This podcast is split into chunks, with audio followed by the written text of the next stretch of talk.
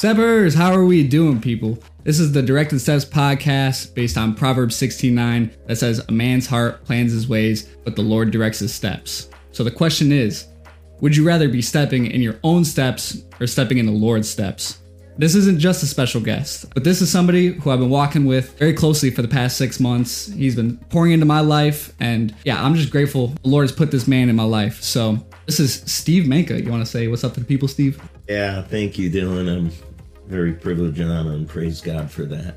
Yes. So I started coming to Crossway Chapel Church, and I wasn't involved with his young adult ministry at the time, but as I got involved with it, I got to know him and I got to share a little bit about my story with him. And it's just been a blessing to get to know him and see how he's working other people's lives. So we were talking, and I was like, hey, Steve, I wanted to get you on my podcast. I think it would be a great opportunity to hear a little bit about your insight and how the Lord's given you some wisdom on discipleship. So I think a great question to start off with in this conversation of discipleship is what is a disciple? According to dictionary.com, it is somebody who is a pupil or an adherent of the doctrines of another.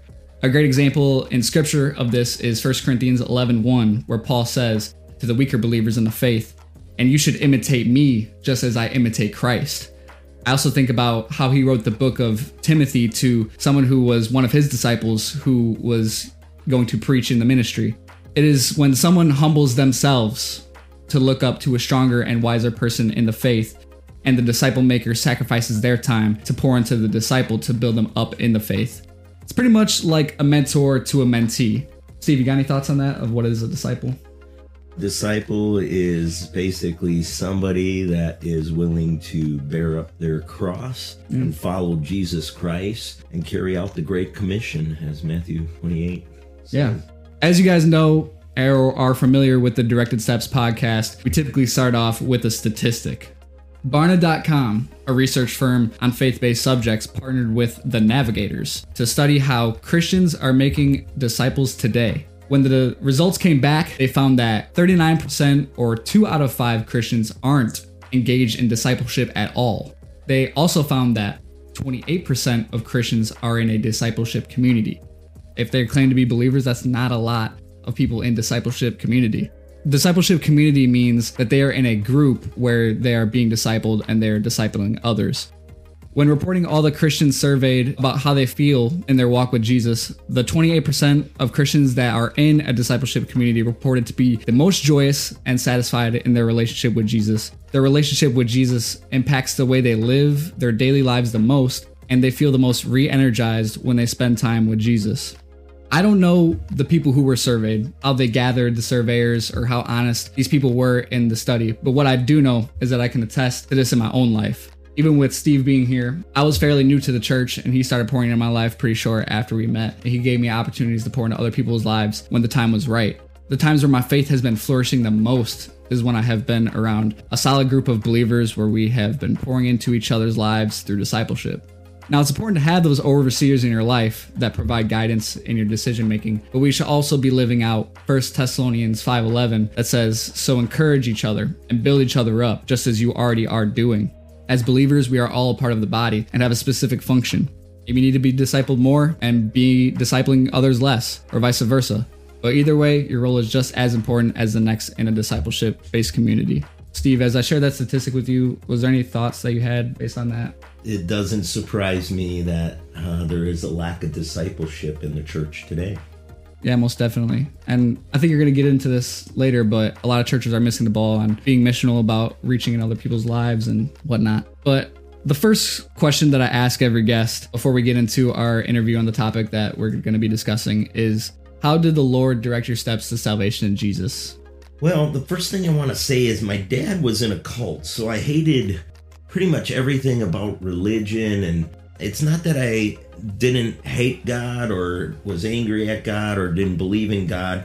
The fact was, I probably wouldn't have stepped into a church and so, God, by His mercy, He put me in a truck. I was a truck driver, and it was a Christian radio station called WVCY out of Milwaukee, where I was from. And I was listening to five hours a day to big preachers like Tony Evans, Adrian Rogers, and Charles Stanley. And you know, the Bible says faith comes by hearing. And as I was hearing the gospel and this message of salvation, it was just softening my heart. And the breakthrough was when I started realizing that my sin was violating God. And I knew I was messed up and I, I, had a lot of addictions and I was broken. But it was that point where once I knew my sin was violating God, that's when I really started seeing this need for a savior. And so the next breakthrough part of that was I got on my hands and knees and I just didn't know who God was, but I knew he existed. And I just asked him that, you know, I don't know what to believe, but Lord, I just want to be with you. Just save me. And in that time, being trapped in my sin and crying out for mercy, it was like two weeks. He just lined everything up. But that's when I knew I became born again. I've only heard bits and pieces of your story. I know that's just a very brief Spark Notes version of it. It makes me think about Ephesians 1 13 through 14 says, And now you Gentiles have also heard the truth, the good news that God saves you. And when you believed in Christ, he identified you as his own by giving you the Holy Spirit, whom he promised long ago. The Spirit is God's guarantee that he will give us the inheritance he promised and that he has purchased us to be his own people. He did this so we would praise and glorify him. When God was softening your heart, it wasn't to glorify you, but he did it so that he can glorify him who's in heaven because that is the best way to live this life here on earth. All right, so my first question on this interview on discipleship is how have disciple makers been impactful in your walk? Let's just say it this way it saved my marriage. I was in a church with my wife, and due to tension with leadership and my immaturity, I didn't want to really come under the leadership, and I was fighting it. A lot of pride, and we kind of detached somewhat from the church. And at the time, there was so many things going wrong in our marriage. And so what changed was we then shortly had our first son. And as we were at this church, God pressed on our hearts because we knew it was time to leave because the church we were in didn't have any kids. So my wife and I really wanted our son to be around children in a, a church. And so we uh, reconciled everything, asking for forgiveness at the church, and was affirmed that we were able to move on to a new church. And that was Crossway Chapel of Fox mm. Valley, where I'm attending now. And when we came in there, our marriage was a mess. But thanks to the Lord, there were so many giving us grace and compassion, wanting to come around us and disciple us. And I can't stress enough about discipleship. If you want to be discipled, you need to be committed to the body of Christ in a local church. And we saw, as a married couple, the discipleship program they had at the time it was just amazing, and our hearts were so broken and ready to receive. And I just will tell you, this has been a huge pivotal point in our Christian walk, all because we were discipled and it saved our marriage. At the first church, was there any like discipleship initiatives there? Yeah, the first one was uh, Calvary Chapel Church Plant. However, there was discipling going on, but it was very on a surface level. And it was more, if you know anything about a church plant, you're more doing and serving, and you get kind of busy and tied up where you're lacking that discipling one on one and things like that. I think that's interesting though, because we could be in a situation where discipleship may be limited, and I think we could get caught up in all the doing, but in reality, what is important in the body is intimacy between believers. And I'm glad you found that at Crossway, people who actually you got to be vulnerable with about the things in your life instead of saying, okay, Steve, you got to do this today. And you're like, okay, but deep down, you know, you're struggling with some sin, you know, and yeah. it's sometimes just important for people to just say, hey, are you doing okay? And being vulnerable enough to say, ah, I, you know, I'm dealing with this sin at the moment and having people around you to give you wisdom in that situation. I know for myself, if it wasn't for God using disciple makers in my life, I wouldn't be doing this podcast in the first place. If it wasn't for God using disciple makers, I wouldn't have heard the gospel. I wouldn't have been told my sin is holding me back. I wouldn't have learned as much as I have about God's word. I wouldn't have examples of biblical manhood and marriage and plenty of other ways that these disciple makers have impacted my life, not only by telling me how to do these things, but by being a living testimony of what it is to live a godly life. That's what these disciple makers have done in my life. My goal as I walk with these disciple makers is that I could be as effective towards others that I'm discipling as these disciple makers have been to me. I'm thankful that God has placed people like Steve in my life and the other mentors that I've came across to take me where God is calling me. My next question is how has submission to mentors in your walk been beneficial? It's everything. Humility is one of the key factors in your Christian walk and when it comes to discipleship, we can't be discipling others if we haven't been discipled ourselves. If you look at Jesus and his disciples, Jesus poured into 12 for three years before they were even sent out and started discipling others. So, my point is this we have to trust God to submit to the leaders and the people he has placed over us. And sometimes it's not always going to make sense or we're going to always be in agreement. But it does, in a sense, when we submit, it creates a great dependency on God. Because if we can't submit to authority, uh, then we're not able to submit to God in general. Mm. And, and therefore, how can you expect anyone to submit to you when you disciple mm. others? That's good. Couple key verses that come to my mind when on this topic of submission are both in Hebrews 13. Hebrews 13 7 says, Remember your leaders who taught you the word of God. Think of all the good that has come from their lives and follow the example of their faith. And then Hebrews 13 17 says, Obey those who rule over you and be submissive, for they watch out for your souls as those who must give account. Let them do so with joy and not with grief, for that would be unprofitable for you. I think in our culture today, submission can definitely be a trigger word. and this is mainly because it is in complete opposition to our flesh to submit to an authority in our lives. We love the rebellious life. I, even my flesh does myself, but I have to die to that daily. That's why most people don't want to follow Jesus is because we naturally want to be in charge of our lives and do what we want to do. But it is in our best interest to follow Jesus for the flourishment of humanity, spiritually and physically. Of course, we should be selective to who we choose to be submitting to. As believers, we don't want to be submitting to somebody who isn't congruent with the gospel because they're going to be guiding you with the wisdom of man, which may be useful to some worldly extent, but God's wisdom will keep us eternally grounded in the spirit instead of trusting in wisdom that will all fade away someday. The person who we should be submitting to ourselves is the leaders who taught us the Word of God in a true and loving fashion. These people have insight on the things we may be going through that we may not have a complete grasp on, and trusting the wisdom God has provided them in their lives through the Holy Spirit can be beneficial to living a life that glorifies Jesus. These leaders may see things that we don't see in ourselves that can push us to glorify God for the kingdom.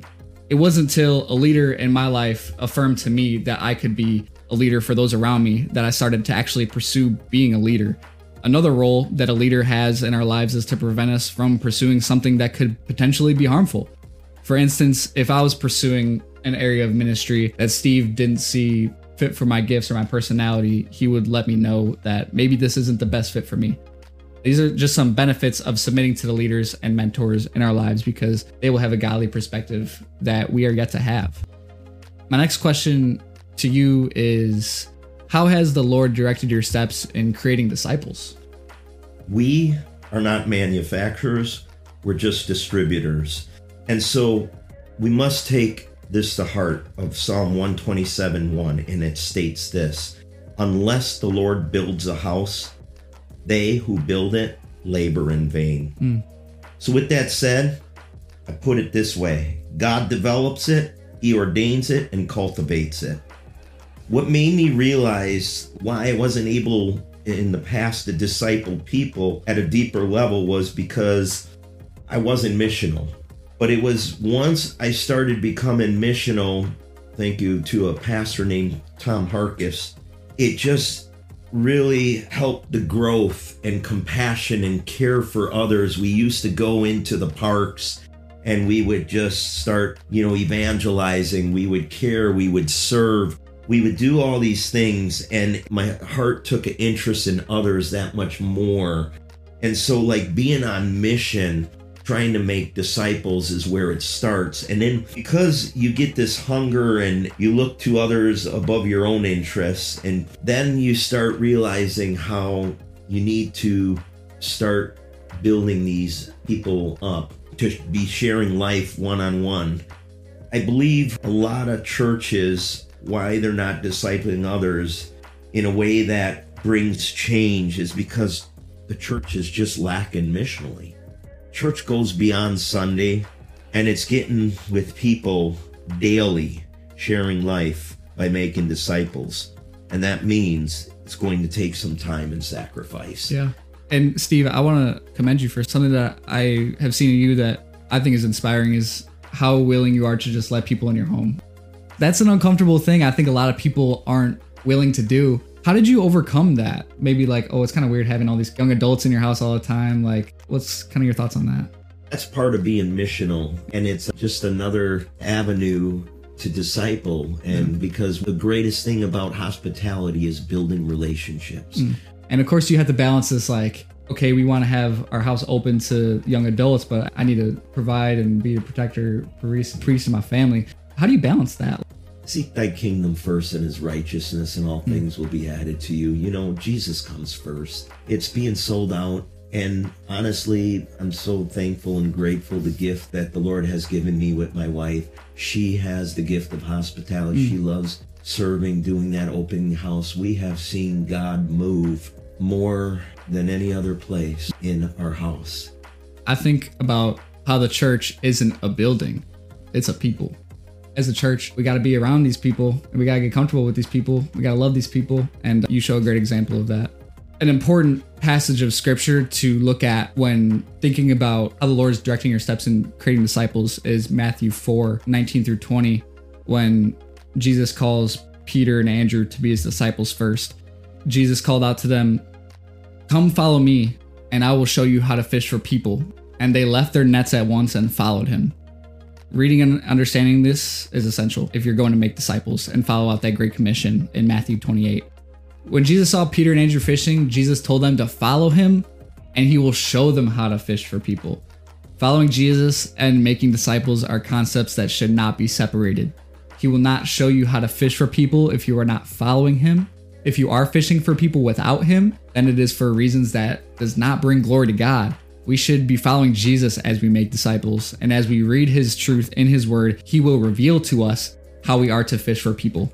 You want to first build foundational relationships centered around Jesus, and you never know who the Lord will bring in your path as you are following him these things typically don't go as you planned it, but the Lord brings these people to you as He wills it. And I think you can kind of relate that with me coming in the crossway just randomly. I don't know if you got any thoughts on that. There's always a reason for everything. And sometimes when you have been following the Lord and just really wanting to do His will, the Holy Spirit does guide on people that are eager to follow the Lord, and I saw that in you, Dylan. And uh, the Lord just made it clear that He's going to be using you and doing great things in your life. And just thank God for the Holy Spirit. Yeah, praise God for that. So, my last question in this conversation of discipleship is what is some advice you would have to somebody who is looking to make disciples? Let's just put it this way our time is limited, and yeah. the Bible says we need to redeem our time. And I'll be honest, ministry is messy. So I've learned that through ministry, we really want to maximize our time and efforts. So I think this is what's so powerful, and it's an acronym called FAT. F A T. F stands for faithfulness. People I look to disciple have to love the Lord. You want to see them fear His word, do they project character like humility and integrity by keeping their word? Are they doing what they need to do when it comes to responsibility? Faithfulness is huge. And then the next one is A, which is the availability. I'll be honest, if being available is a sign of where their priorities are at, and it's a sign of commitment, dependability, and reliability. And we live in a busy world. Life is busy, but you know what? Christ needs to be first, along with his kingdom work, and therefore you're not much of a use if you're not available. And I'll just say this inconsistency basically brings mediocre results. And so the last one, though, is teachable, and this is huge. You can't be a disciple if you're not teachable. And it's like how we talked, Dylan, earlier about submitting and coming under. There's so many people out there to do good works to save the world, but we do want to look for people that are being genuine, true, and serious about following the Lord to invest your time in in yeah. disciple making. And this is what I base mine on is faithful availability and teachableness. I think when you first shared that with me, I was like, I need to take that with me where I go because not everybody that you come across in this discipleship may be somebody that may not be somebody you want to pursue to disciple because they're not going to be fruitful. I, I think discernment with how you do that and letting the Lord guide the people who come your way is probably the wisest decision. I think about 2 Timothy 2 2. It says, You have heard me teach things that have been confirmed by many reliable witnesses. Now teach these truths to other trustworthy people who will be able to pass them on to others. Are these people trustworthy? Are they going to pass it on to somebody else? Maybe we can't tell that in the here and the now, but we got to be alert with how we make disciples. During this conversation about discipleship, did you think of something mid conversation that you may like to add to this discussion that you didn't get the chance to? We're always discipling people when we're encouraging, sharing scripture on Sunday morning. Whatever we do, it's discipling. However, my encouragement is that for us to get on a deeper level of really truly discipling others, we first must be discipled ourselves you can't expect to be disciple making at a deeper level as Jesus did, hanging with the disciples for years and one on one and group. Let's look at the original 12 disciples because I like that you brought that up. I think that's the greatest example of how to disciple people. Are we living life with these people? Are we being around them in the uncomfortabilities of life? The disciples didn't like each other all the time, they didn't get along all the time. We have to be comfortable with the uncomfortable. I think as we look at the word, these things become more obvious to us. How much are we actually digging into the word about how to live these things of life like discipleship? Because I think Jesus gives us a great example on that. And back to this idea of getting comfortable with the uncomfortable in discipleship. We can look at this both as the disciple and the disciple maker. And this is the call to action, by the way. Pressing into the awkward conversations and the uncomfortable conversations will be the greatest opportunity for growth in discipleship. I believe that vulnerability about our weaknesses as a disciple is a superpower. Because of this verse I'm about to share. Paul says in 2 Corinthians 12 9, each time he said, My grace is all you need, my power works best in weakness. So now I am able to boast about my weaknesses, so that the power of Christ can work through me. This has been one of my favorite verses to apply in my own life because I've seen the fruit of it abundantly. Seldom do people want to be vulnerable about their struggles or issues they're working through, but when you let trusted individuals and mentors into those personal aspects of your life, that's when relationships and your character begin to grow. A lot of people are going through the same things you're going through, and your mentors probably went through the same things you're going through. Applying this verse as a disciple helps you realize that your identity isn't in how strong you are, but your identity rests in how amazing God's grace is and how you don't need to pretend that you're perfect anymore because God has been perfect for you. And then for someone who is looking to be a disciple maker or a mentor, get comfortable with the uncomfortable of knocking down your pride in your speech. Colossians 4 6 says, Let your conversation be gracious and attractive so that you will have the right response for everyone. I'm speaking to myself on this one. I definitely have a natural tendency to smack someone over the head with biblical truth and completely dismiss having discernment about how the person I'm speaking to will perceive the truth. Is my speech seasoned with pride or is it seasoned with grace? Discerning when to have the hard conversation and relying on the Holy Spirit to direct your steps in the right time to have those conversations is essential. Or you can be on the opposite end of the spectrum and you fear having those hard conversations with your disciple. Then I would question if you should be discipling that person in the first place for the reason that you're not even being a mentor, you're just being an enabling friend. And that's the hard truth. But it's sharing the truth in love and discipleship that is key. Do you have any thoughts on that, Steve? All I can say is I piggyback off of what you said. Ministry and discipling is messy, but we need to give grace because we have received great grace. Yeah, 100%. So, yeah, that's kind of the end of this discussion on discipleship. This has been a blessing, Steve. I think it's refreshing to hear somebody's perspective who's actively pursuing discipleship. And as somebody who is looking to disciple people in my future, these are good reminders and good things to keep in mind when pursuing discipleship. So, the agenda for the upcoming podcast. This is technically the last podcast for my assignment. I do want to keep this podcast going, and you may have noticed that the audio is a little bit different, and that's because I just tweaked my own home studio at my house. So now I can record podcasts on my own time. And I think that's going to be such a blessing. I'm not sure who I'm going to have on the next podcast. I might just do one by myself and see how that goes. As you know, it's always a blessing to share God's word, to live out God's word, to be with God's people, and just walk the life that God has called us to. This is your host, Dylan Tuttle. We are out of here, steppers. Peace, y'all. The Directed Steps podcast is brought to you by Pixabay royalty free music and Bible translations such as the New Living Translation and the New King James Version. Thank you for listening.